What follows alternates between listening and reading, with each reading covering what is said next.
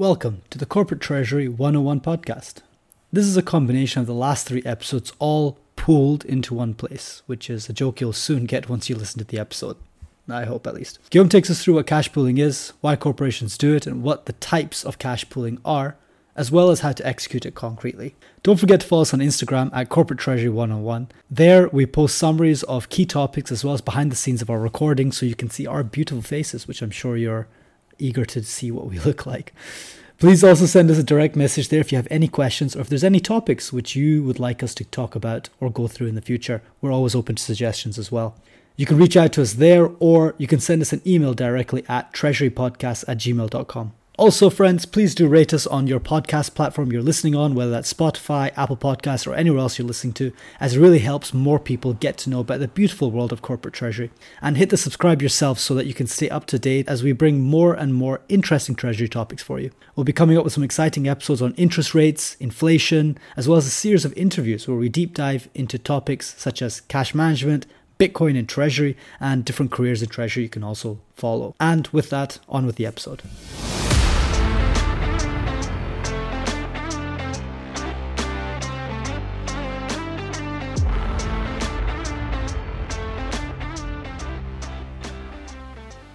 So, Guillaume, we've talked in the past a lot about uh, cash positioning. It's actually one of our best episodes in Yeah. the last uh, set that we've done. Awesome! Yeah, so people really like the topic. Uh, but I Cash wanted to talk a little bit about what's the next step. So we talked a lot about moving cash around, having a consolidated position, etc. Mm-hmm. Take us further into that. People want to know more. What's the next topic in cash positioning? Absolutely. Next topic will be cash pool. Sam, have you heard about cash pool? Uh, I've heard of pools, and in this weather, I really think a lot about that. That would be ideal. Yeah. Uh, it's not directly linked, I would say, uh, but it's interesting as well. Less refreshing, but um, could be interesting. So, cash pool is a cash management technique. Obviously, that's why we want to talk about it today. So, we tackled quite some cash management topics I just mentioned uh, and what it involves. So, episode 2 and episode 21 um, are perfect for deep dive on these cash topics if our listeners would like to know more.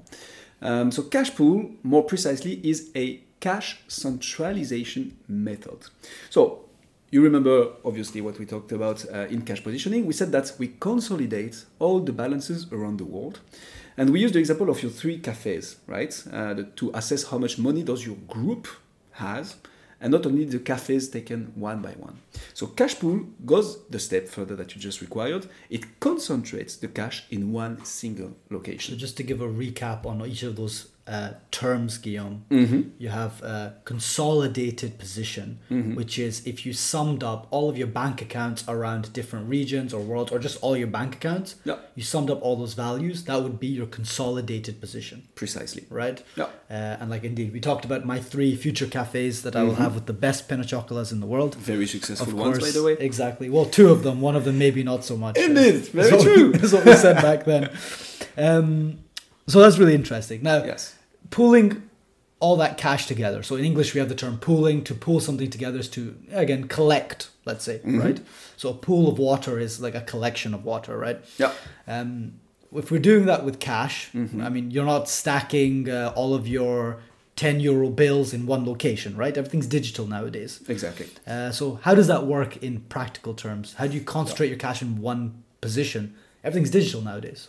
So let's get to it. First of all, technically that could work huh, to physically concentrate the cash, but it will for sure be quite a painful process uh, and most certainly quite pricey.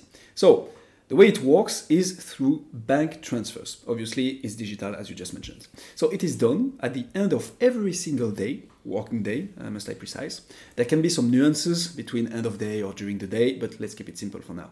So at the end of each day, the money that is sitting on each and every cafe's bank account is sent to a single one, a single bank account. So which bank account would I send it to? So you literally can decide. Um, it can be any. The ways cash pool are set up are, is the following. So you choose one header account. It will be the head of the cash pool. And at the end of the day, this header account receive all the money. All the other accounts that participate into the cash pool are participants' accounts. So the objective is, at the end of the day, to have zero euro, dollar, pounds, you name it, uh, on it, no matter what. So in the example of your three cafes that we like so much, um, and let's make it simple for now. your first cafe, the one in Brussels, is the most successful one and also the biggest. Successful why? Because it's sitting right next to one of the best restaurants in town, mine, obviously. So the bank account of your Brussels cafe is the header. Let's set it up like this. And this bank account will receive all the money at the end of the, every day from the two other cafes. Your two other cafes will be participants only, between brackets, in the cash pool. So at the end of every day, the cash balances will be at zero because a transfer will be done towards your header account. A little bit of jargon here, treasury one, we love it. We call those transfers sweeps because the money is swept from the bank account towards the header. Okay, so a sweep Yes. is when you pick your central bank account, right? The one that you call the header account, Mm-hmm. right? And you uh, move all the money from all your other accounts into that header account. This right? is the sweep. and it's really yeah, that's the sweep. So you sweep up all the cash. Exactly. makes sense. Yeah. Um, I should have asked a better question before because it came to me while you're talking. Why would I do that? the why. Oh, that's quite an important question indeed. So this is uh, where treasury becomes super interesting. Um, not that it wasn't before, but here it really enables the group strategy. Why would you do that?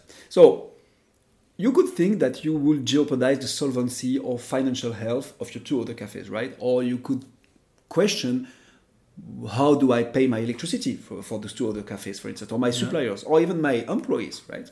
So this would be true unless you decide to optimize your business, your processes, and do everything from a central location.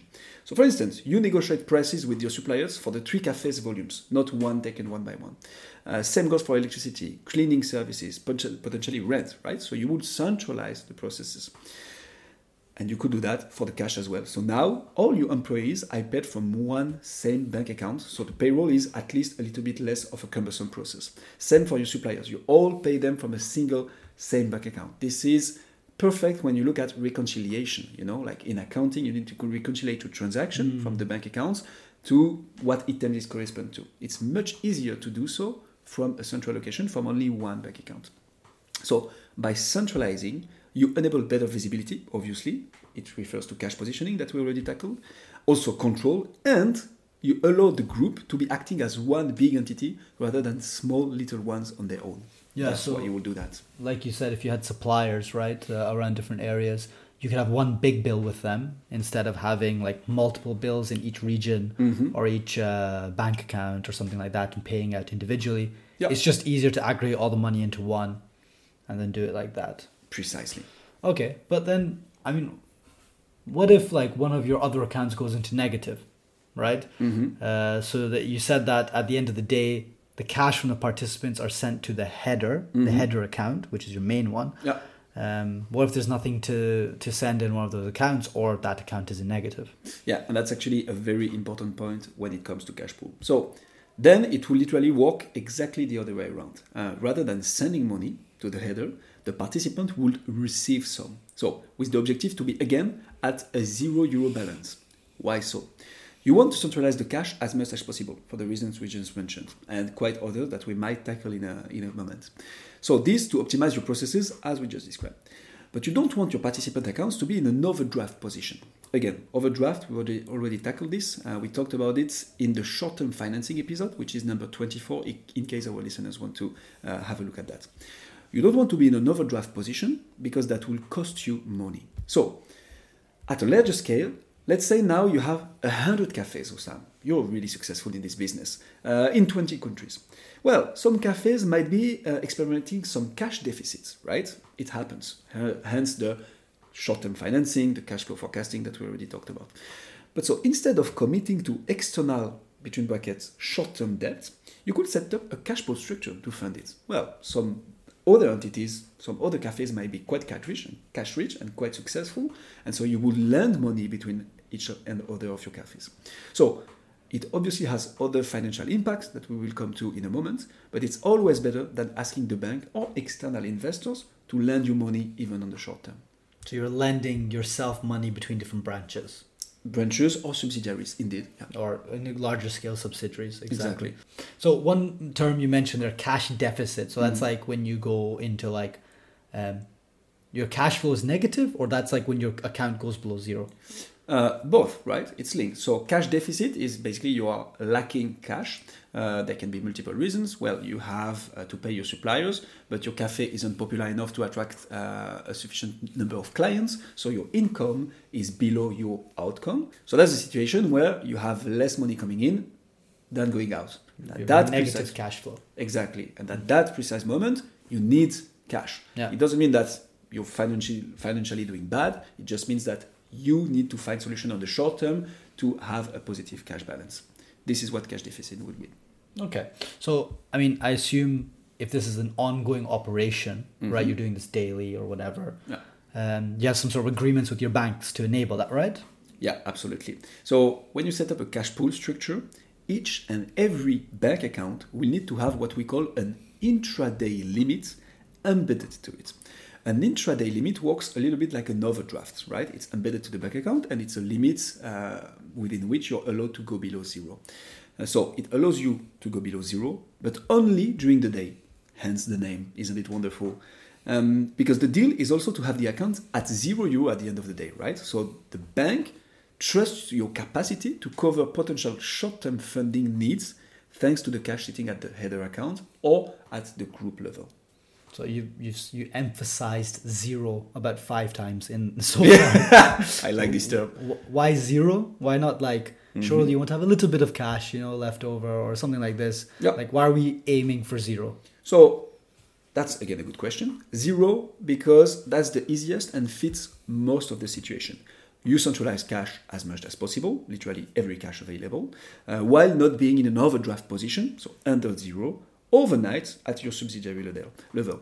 So being at in an overdraft position overnight and not only during the day costs quite a lot of money and much more than just being under zero during the day. Now, Zero balancing. Why? Because this is how we call it. This is how we call this cash pool a zero balancing cash pool. The balances of all the participants will be at zero. Uh, but there are indeed other possibilities, as you just mentioned. And this is called target balancing, where you predefine how much money remains on each bank account. If not zero, this can be 10, 100, 10,000, or anything else. Reasons could be diverse, and to give a couple of examples, well, the lease guarantee, for instance, the company you are leasing from requires you to have a certain amount of cash on the bank account embedded to the transaction. Uh, it could also be that, well, because of the financial health of some of the, some of the subsidiaries, uh, you have a very small intraday limit facility embedded to it. So you want to make sure you will always have a little bit more cash in case you have expenses coming the day after. Okay, so that seems to tie in one of our previous episodes. Also, something that was uh, quite popular amongst our listeners, which was short-term investments. Right? Yeah. Um, I assume that if you want to do short-term investments in a specific branch or different specific region, or again you want to aggregate contracts from your central office or something like this, um, this would be something you would want to do to enable short-term investments, right? Absolutely, Musa. Nailed it.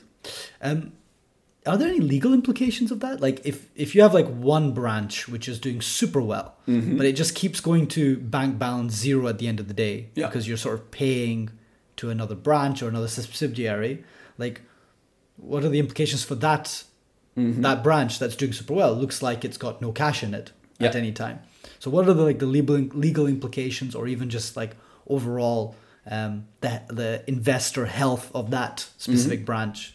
Yeah, Mm-hmm. absolutely. Cash pooling. So legal, uh, I couldn't say in detail. I'm more of a corporate treasurer than a legal advisor, but this has indeed impacts that are linked to legal requirements, etc.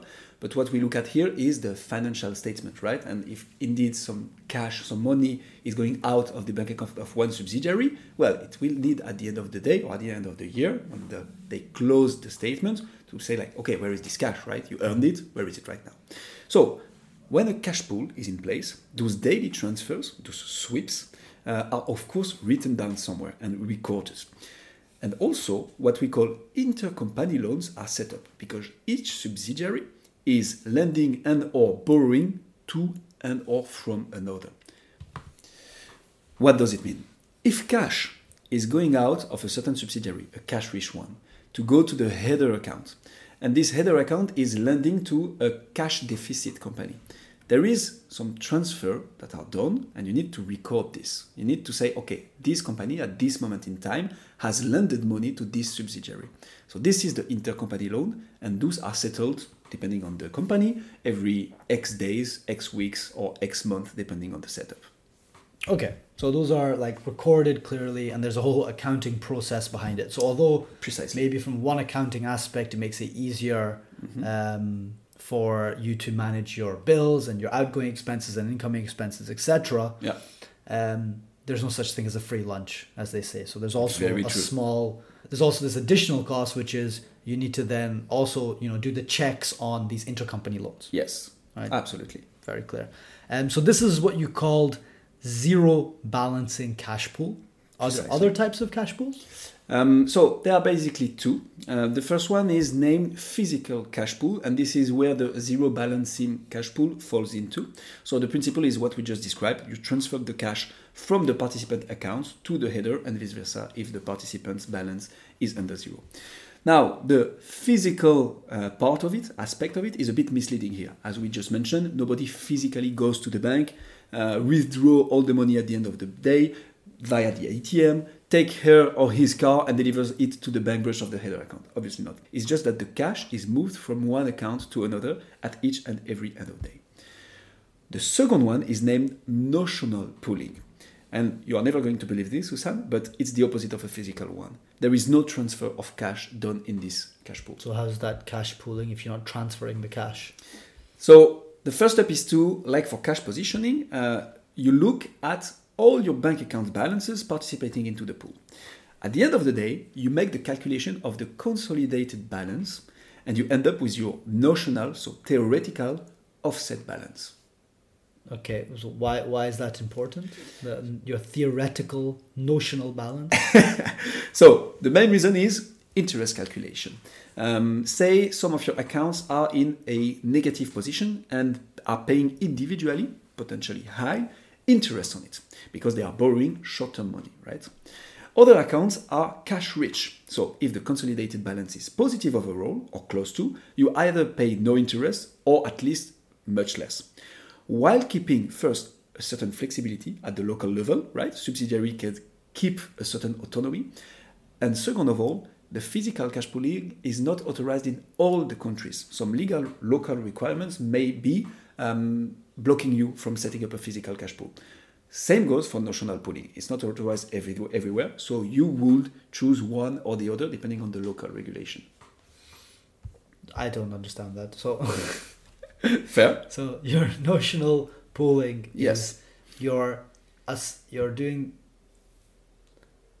you're assuming that if I had pooled the cash, Mm-hmm. this is what the cash pooled position would be in my header account. Exactly.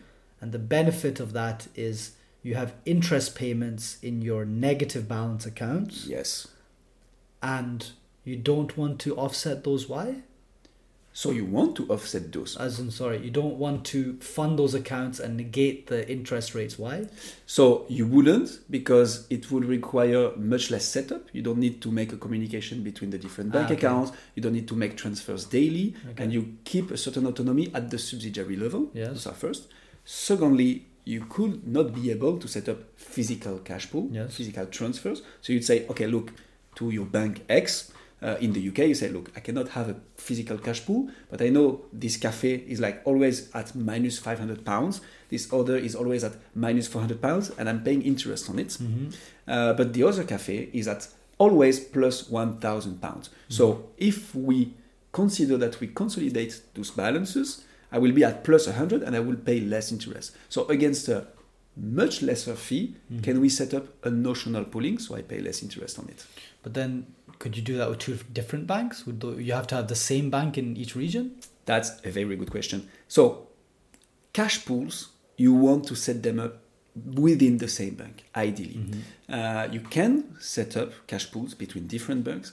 It's much more cumbersome and with a lot of limitations. You can, but for instance, the interest calculation wouldn't be possible, Yeah. obviously. So if I understand this right, to summarize those types then. Yes. So you have physical cash pools and notional cash pools, right? Yes. in either way, what a cash pool is is an automated system, right? Mm-hmm. You're not going there and doing transfers every day. It's really Indeed. like you set up all your different bank accounts and all your different regions with your different subsidiaries or branches or whatever, mm-hmm. right? And then you say, okay, uh, you tell your bank, hey, look, at the end of each day, can you just zero all these balances into this one account? Exactly. Right? And the bank is automatically doing that for you every day, right? Yeah. Um, so that's a physical cash pool. Like the transfer actually gets executed in an automatic fashion. Fashion, Yes. right?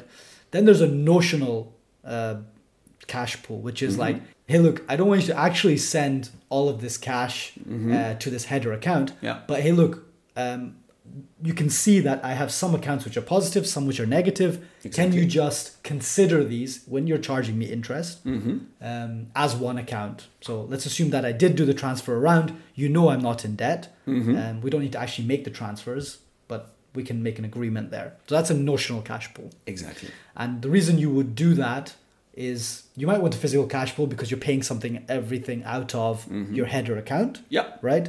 Like, for example, your accounting team Mm-hmm. and your HR team and your, um, I don't know, Suppliers. sen- yeah, whatever. suppliers, they all get paid out of one account. Exactly. And then each, each account of the other one, so that's your header account, Mm-hmm. and all the other ones, they're just paying their day to day expenses or something like this, right? Yeah. Something that can't be centralized. Um, but maybe you want to keep that autonomy. You don't want to go to zero every day, Mm-hmm. but you also don't want to get charged for interest every day. So you Exactly. go to the bank and say, hey, can we do a notional cash pool and say, hey, look, um, this is how we're going to manage it here. Precisely. So the other way around is also true, right? We talked about negative interest rates, but there's Mm-hmm. also positive interest if you have too much cash in a bank account. No such thing. But if you have a lot of cash in a bank account, Yeah. then you're also getting paid interest for that as well. Indeed. Right?